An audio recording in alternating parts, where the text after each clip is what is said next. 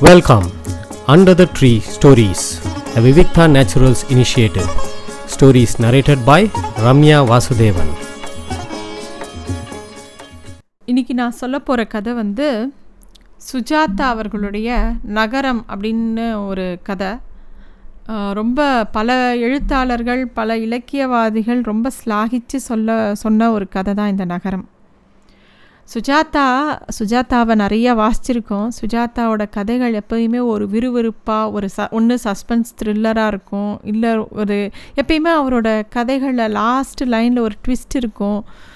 சுஜாதாவோட எழுத்துக்களோட வீரியம் எப்பயுமே வந்து நம்ம மைண்டில் எப்பயுமே உட்கார்ந்தே இருக்கும்.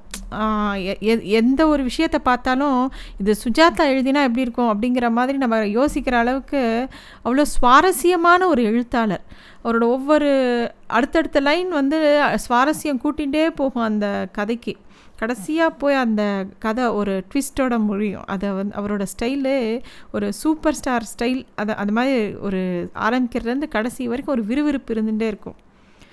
இந்த கதை வந்து இந்த கதை வந்து ஒரு ரொம்ப ரொம்ப ஒரு ஆச்சரியமான நெகிழ்வான கதை. அந்த வழக்கமான சுஜாதாவை வந்து இதில் இந்த இந்த கதையில் வித்தியாசமான ஒரு சுஜாதாவை நம்ம பார்க்கலாம். ஸோ இந்த கதை வந்து எப்படி ஆரம்பிக்கிறதுனா பாண்டியர்களின் இரண்டாம் தலைநகரம் மதுரை. பண்டைய தேச படங்களில் மட்ரா என்று காணப்படுவதும் ஆங்கிலத்தில் மதுரா என்று சொல்லப்படுவதும் கிரேக்கர்களால் மெதோரா என்று குறிப்பிடுவதும் இத்தமிழ் மதுரையே யாம். கல்வெட்டில் ஒப்பிலக்கணம்.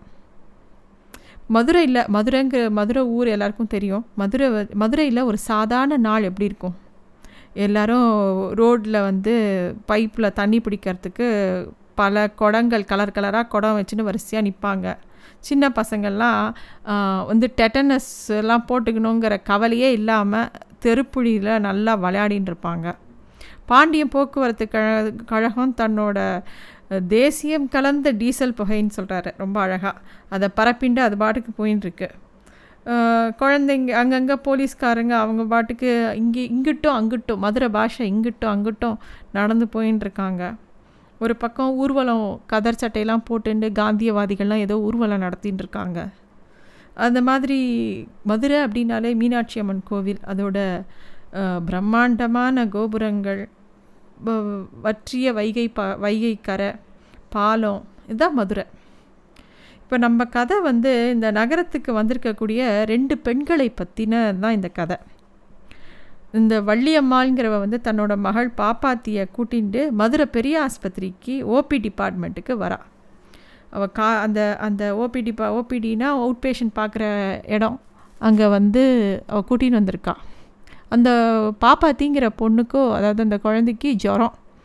அவள் வந்து அவளோட கிராமத்தில் வந்து ப்ரைமரி ஹெல்த் சென்டர் இருக்கும் இல்லையா? அங்கே போய் அந்த டாக்டர்கிட்ட காமிக்கிறா ஜுரமாக இருக்கே குழந்தைக்குன்ட்டு. அந்த டாக்டர் பார்த்துட்டு ரொம்ப அதிர்ச்சியாகி உடனே பெரிய ஆஸ்பத்திரிக்கு எடுத்துன்னு போ. முதல் மதுரைக்கு கிளம்பு அப்படின்னு சொல்லி கிளப்பி விட்றார். இப்போ பயத்தில் குழந்தைக்கு என்னமோ ஏதோன்ட்டு காலங்காத்தால ஒரு பஸ்ஸை பிடிச்சி மெட்ரா மதுரைக்கு வந்துடுறா.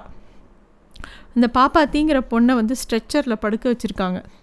அவளை டெஸ்ட் பண்ணிட்டு இருக்காங்க ஒரு ஆறு டாக்டர்ஸ் அதில் ஒரு சீனியர் டாக்டர் இருக்கார். மித்தவங்க எல்லாம் கற்றுக்குறவங்க அந்த பா அந்த பாப்பாத்திங்கிற பொண்ணுக்கு அந்த குழந்தைக்கு ஒரு பன்னெண்டு வயசு இருக்கும். ரெண்டு மூக்கும் குத் இந்த நல்லா ரெண்டு மூக்கும் குத்திருக்கு. அது பார்க்கவே அது உடம்பு எல்லாமே மார்பு வரைக்கும் துணி போத்திருக்காங்க. அது ஜுர தூக்கத்தில் அப்படியே வாய் திறந்து ஜீவனே இல்லாமல் அந்த குழந்த இருக்குது அது நெத்தியில் ஒரு விபூதி கீத்து போட்டு கீத்து இருக்குது அதெல்லாம் த பெரிய டாக்டர் வந்து அதோட தலையை இப்படி இப்படி திருப்பி பார்க்குறார். கண்ணெல்லாம் செக் பண்ணுறார் கண்ணத்தை எல்லாத்தையும் அழுத்தி பார்க்குறார். அதை அதை கம்ப்ளீட்டாக டெஸ்ட் பண்ணி பார்க்குறார். சுற்றி இருக்கிறவங்க எல்லாரும் அந்த பெரிய டாக்டரை பார்த்துட்டே இருக்கார். அப்போ அந்த பெரிய டாக்டர் சொல்கிறார் இந்த இந்த கேஸ் வந்து அக்யூட் கேஸ் ஆஃப் மெனின்கிட்டிஸ் அப்படின்னு சொல்கிறார் அப்படின்னு சொல்லிட்டு அவர் பாட்டுக்கு அவர் ஆங்கிலத்தில் பல விஷயங்களை எக்ஸ்பிளைன் பண்ணிட்டு இருக்கார் அவர் ஸ்டூடெண்ட்ஸ்கிட்ட இந்த வள்ளியம்மாளுக்கு அந்த டாக்டர் வந்து அந்த குழந்தைய பரிதா பரிசோதிக்கும் போது இந்த அம்மாக்களுக்கே உண்டான ஆர்வத்தில் அந்த குழந்தைக்கு சரியாக போயிடுமா? டாக்டர் பார்த்தாலே சரி சரியாக போயிடும்னு நினச்சிப்பாங்க நிறைய பேர். அது மாதிரி இந்த வள்ளியம்மாளும் அப்படி தான் நினச்சிக்கிறா.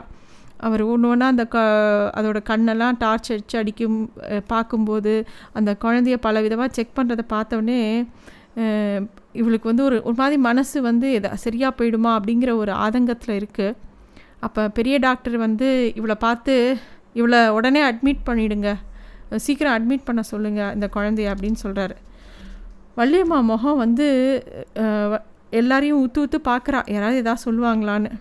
உடனே அவர் அந்த பெரிய டாக்டர் இவளை பார்த்துட்டு இந்த பாருமா இந்த குழந்தைய இந்த பொண்ணை உடனே இந்த ஆஸ்பத்திரியில் சேர்க்கணும்.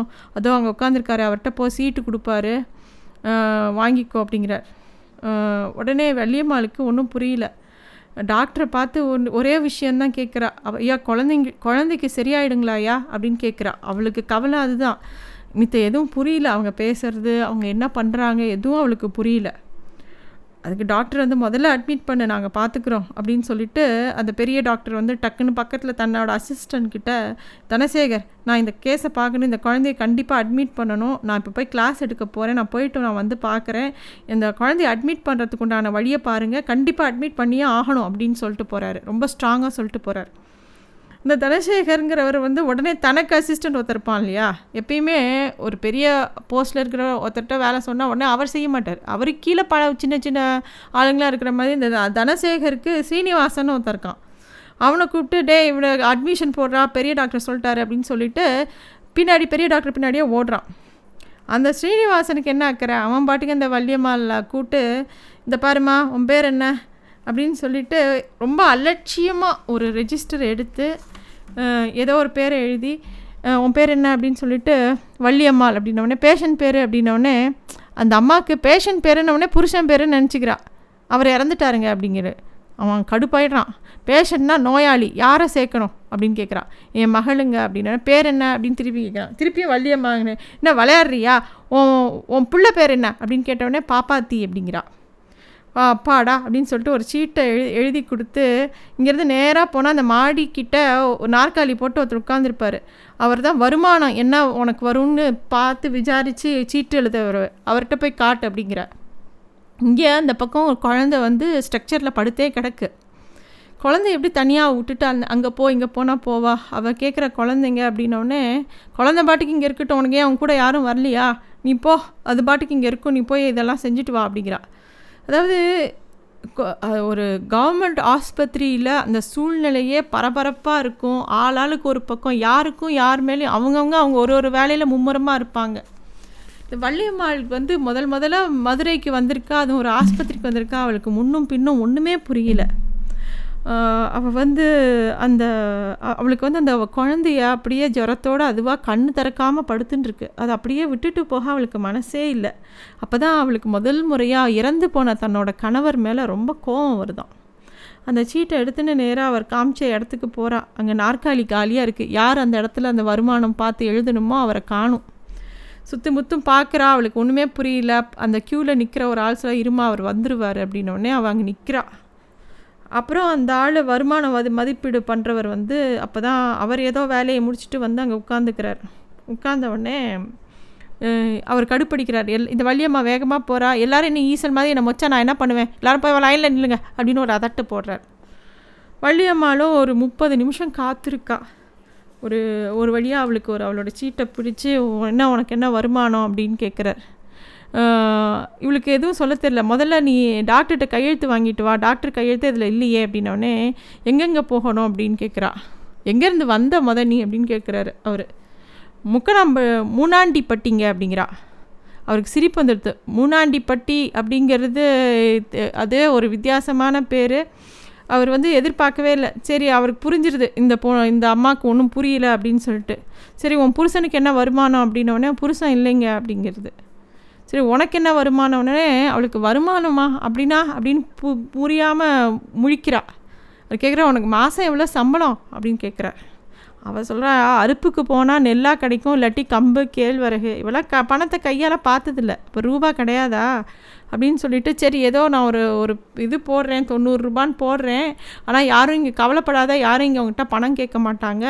இந்த சிட்டு எடுத்துகிட்டு நேராக அந்த நாற்பத்தெட்டாம் நம்பர் ரூமுக்கு போயிடு அங்கே வந்து அந்த பேஷண்ட்டை அட்மிட் ப அட்மிஷன் அங்கே தான் போடுவாங்கன்னு சொல்லி அனுப்பி விட்றான் இவ்வளோ பெரிய கவர்மெண்ட் ஹாஸ்பிட்டலில் உங்களுக்கு நமக்கு தெரியும். எவ்வளோ குழப்பங்கள் இருக்கும். எந்த ஆள் ஆளுக்கு ஒரு பக்கம் போயிட்டு வந்துட்டுருப்பாங்க இவன் நாற்பத்தெட்டாம் நம்பருங்கிறதே முத இந்த அம்மா மனசில் அவள் எழுதி கொடுத்தா கூட அவன் மனசுலேயே நிற்கலை அந்த வார்த்தையே.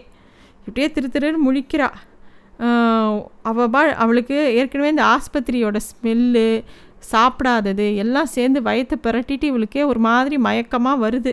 ஒரு பக்கம் ஒரு எங்கேயோ அந்த குழந்த ஸ்ட்ரெச்சரில் படுத்துருக்கு தனியாக இவள் அந்த ஆஸ்பத்திரியில் நாற்பத்தெட்டாம் நம்பர் ரூமை தேடின்னு போகணும்.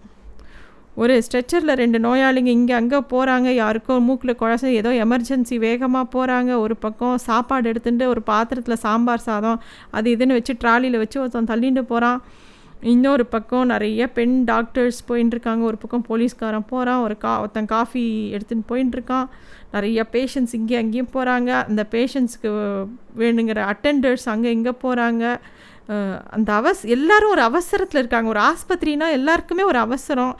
இல்லை ஒரு சோகம். எல்லாமே எல்லாருமே ஒரு பத பதட்டத்தோடையே இருப்பாங்க.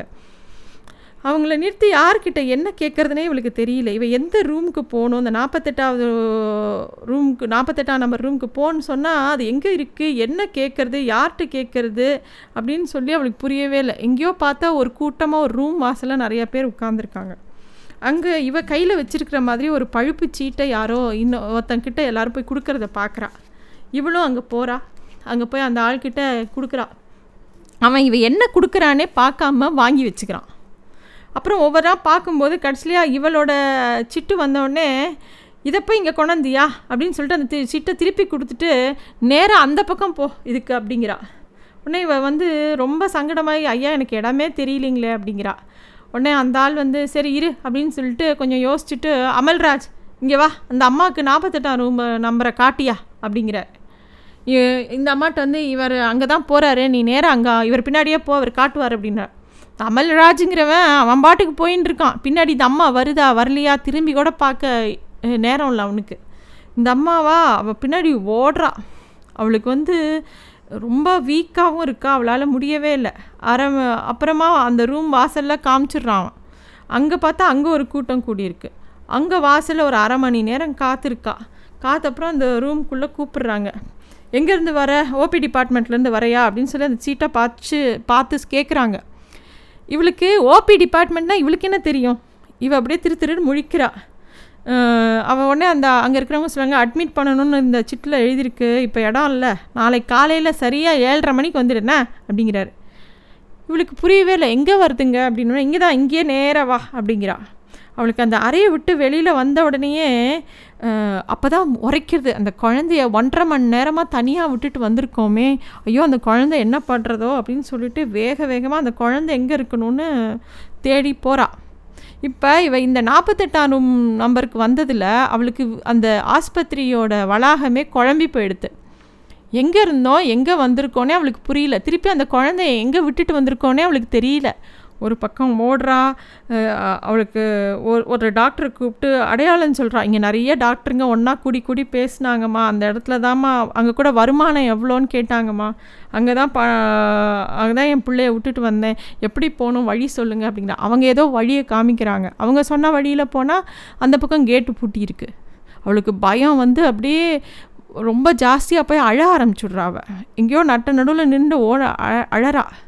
ஒரு ஆள் அவளை வந்து ஓரமாக நின்று அழ சொல்கிறான் ஏன்னா கவர்மெண்ட் ஆஸ்பத்திரியில் ஒத்தி அழறதுங்கிறது ரொம்ப சகஜமான விஷ் விஷயம்.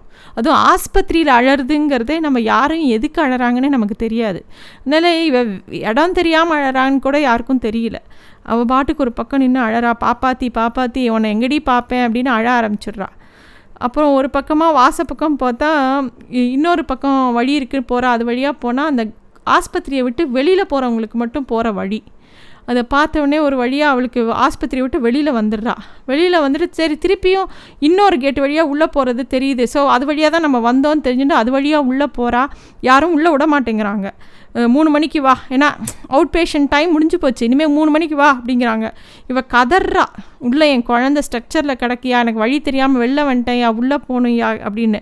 அந்த ஆள் இவ்வளோ உள்ளே விடுறதாவே இல்லை. ரொம்ப கெஞ்சி வேறு யாரையோ உள்ளே விடும்போது இவ்வளோ நொ நுழைஞ்சி உள்ளே ஓடி போயிடுறான் உள்ளே போன உடனே அந்த அவள் பொண்ணை பார்க்குற அந்த பொண்ணு அந்த ஸ்ட்ரெச்சர்லேயே கண் கண்ணு சொருகி கிடக்கு. அவள் அப்படியே தன்னோட மகளை வாரி அணைச்சிண்டு வெளியில் தனியாக கூட்டின்னு வந்துடுறா. மெதுவாக தூ கூட்டின்னு வாசலுக்கு வந்துடுறா. வந்துட்டு அந்த ஒரு பெஞ்சில் ஓரமாக போய் உட்காந்துக்கிறா. உட்காந்து ஓன அழறா. பெரிய டாக்டருக்கு எம்டி அவரோட எம்டி ப மாணவர்களுக்கெல்லாம் கிளாஸ் எடுத்து முடிச்சுட்டு அப்போ தான் அவருக்கு வந்து காலையில் பார்த்த இந்த மெனஞ்சரிஸ் கேஸ் ஞாபகம் வருது. உடனே அவர் கேட்குற இன்னைக்கு காலையில் ஒரு பேஷண்ட்டை அட்மிட் பண்ண சொன்னேனே மெனஞ்சரிஸ் கேஸு பன்னெண்டு வயசு பொண்ணு. அப்படின்னோடனே இல்லையே டாக்டர் யாரும் அட்மிட் ஆகலையே. அப்படின்னா என்னையா சொல்கிற அட்மிட் ஆலையா நான் ஸ்பெசிஃபிக்காக சொன்னேனே அந்த பொண்ணை அட்மிட் பண்ணணும் இமீடியட்டாக அட்மிட் பண்ணணும்னு சொன்னேனே அப்படின்னு அப்படின்னு சொல்கிறாரு ஆமாம் டாக்டர். ஆனால் டே போய் விசாரிச்சுட்டு வா. அந்த அந்த அம்மா இங்கே எங்கேயாவது இருந்துச்சா உடனே விசாரிச்சுட்டு வரணும் இல்லை டாக்டர் நாங்கள் எல்லாரையும் காலையில் ஏழரை மணிக்கு வர சொல்லியிருக்கோம் அப்படின்னோடனே டாக்டர் கடுப்பாயிடுறார் டே ஏழரை மணி காலையில் வரைக்கும் அந்த குழந்தை உயிரோடையே இருக்காதுரியா அறிவில்லாமல் பேசுகிறீங்க நான் தான் உடனே ஸ்பெசிஃபிக்காக சொன்னேனே ஏன் இப்படி எல்லாரும் அலட்சியமாக இருக்கீங்கன்னு? அவர் ஓ ஓன்னு கத்த ஆரம்பிச்சிட்டுறார் அந்த டாக்டர். உடனே அங்கே இருக்கிறவங்க எல்லாம் வந்து பதட்டமாக அந்த அந்த அம்மா எங்கேன்னு தேட ஆரம்பிக்கிறாங்க. அப்போ வந்து அந்த அட்மிஷன் போடுறவன் முன்னாடியே சொல்லியிருந்தா டாக்டருக்கு வேண்டப்பட்டவங்கன்னு சொல்லியிருந்தா நாங்கள் உடனே அட்மிஷன் கொடுத்துருப்போமே. அப்படி இப்படின்னு இவங்க எல்லாரும் ஒருத்தர் ஒருத்தர் என்ன பண்ணுறதுன்னு பேசிகிட்டு இருக்காங்க. உடனே டாக்டர் சொல்கிறார் இங்கே பாரு இங்கே ஆஸ்பத்திரியில் பெட் இல்லாட்டியும் மேலே இந்த ஸ்பெஷல் வார்டில் ஏதாவது ஒரு பெட் இருக்கோ அந்த பொண்ணு கண்டிப்பாக அட்மிட் ஆகணும். காலையில் வரைக்கும் அது உயிரோடையே இருக்காது. இப்போ உடனே அதை அட்டன் பண்ணலைன்னா ரொம்ப கஷ்டம் அப்படிங்கிறா. அப்படின்னு அந்த டாக்டர் சொல்கிறார் வள்ளியம்மாள் வந்து யோசிக்கிறாள் வாசலில் பெஞ்சில் உட்காந்து காலையில் ஏழரை மணி மணி வரைக்கும் அவள் என்ன செய்வாள் அந்த தெரியாத ஊரில். அவளுக்கு இந்த ஆஸ்பத்திரி சூழ்நிலையே ரொம்ப பயத்தை கொடுத்தது. அவள் தான் பொண்ணோட அவளை பார்க்க விடுவாங்களா? ட்ரீட்மெண்ட்டுன்னு சொல்லிட்டு இவளை பார்க்க விட மாட்டாங்களா? என்ன பண்ணுறதுனே அவளுக்கு புரியல. கொஞ்ச நேரம் யோசிக்கிறா வள்ளியம்மா. தன்னோட மக பாப்பாத்தியை அள்ளி அணைச்சிக்கிறா. அப்படியே சாய்ச்சின்னு மெதுவாக அவளை வந்து அந்த ஆஸ்பத்திரியை விட்டு வெளியில் கூட்டின்னு வரா. ஒரு சைக்கிள் ரிக்ஷாலேயே ஏறிக்கிறா நேராக பஸ் ஸ்டாண்டுக்கு போக சொல்கிறான் அந்த டாக்டருக்கு டாக்டருங்கெல்லாம் போய் தேடுறாங்க அவளை காணும். அப்புறம் வந்து இவ வந்து சொல்கிறா அவ அவளே யோசிச்சுக்கிறா அந்த வள்ளியம்மாள் தன் பொண்ணை ப கூட்டிகிட்டு நேராக பெரியார் பஸ் ஸ்டாண்டுக்கு வரா. வெறும் ஜுரம் தானே. பேசாமல் மூணாண்டிப்பட்டிக்கே போயிடலாம். வைத்தியரிடம் காட்டிட்டு கிராம ஆஸ்பத்திரிக்கே போக வேண்டாம். இந்த டாக்டர் தான் பயங்காட்டி மதுரைக்கு விரட்டினார். சரியாக போயிடும். வெள் வெள்ளை கட்டி போட்டு விபூதி மந்திரிச்சு விட்டுறலாம் அப்படின்னு அவள் யோசிக்கிறாள் சைக்கிள் ரிக்ஷா பஸ் நிலையத்தை நோக்கி சென்று கொண்டிருந்தது. வள்ளியம்மாள் பாப்பாத்திக்கு சரியா போனால் வைத்தீஸ்வரன் கோயிலுக்கு இரண்டு கை நிறைய காசு காணிக்கையாக அளிக்கிறேன் என்று வேண்டிக் கொண்டாள். இதுதான் அந்த சிறுகதை. நம்மளும் பிரார்த்திக்க வேண்டிதான் அந்த குழந்தைக்கு சரியாக போடணும் அவளை நம்பிக்கை மூலமாக அப்படின்னு சொல்லிட்டு நன்றி thanks for listening to Stories Under the Tree a Vivikta Naturals initiative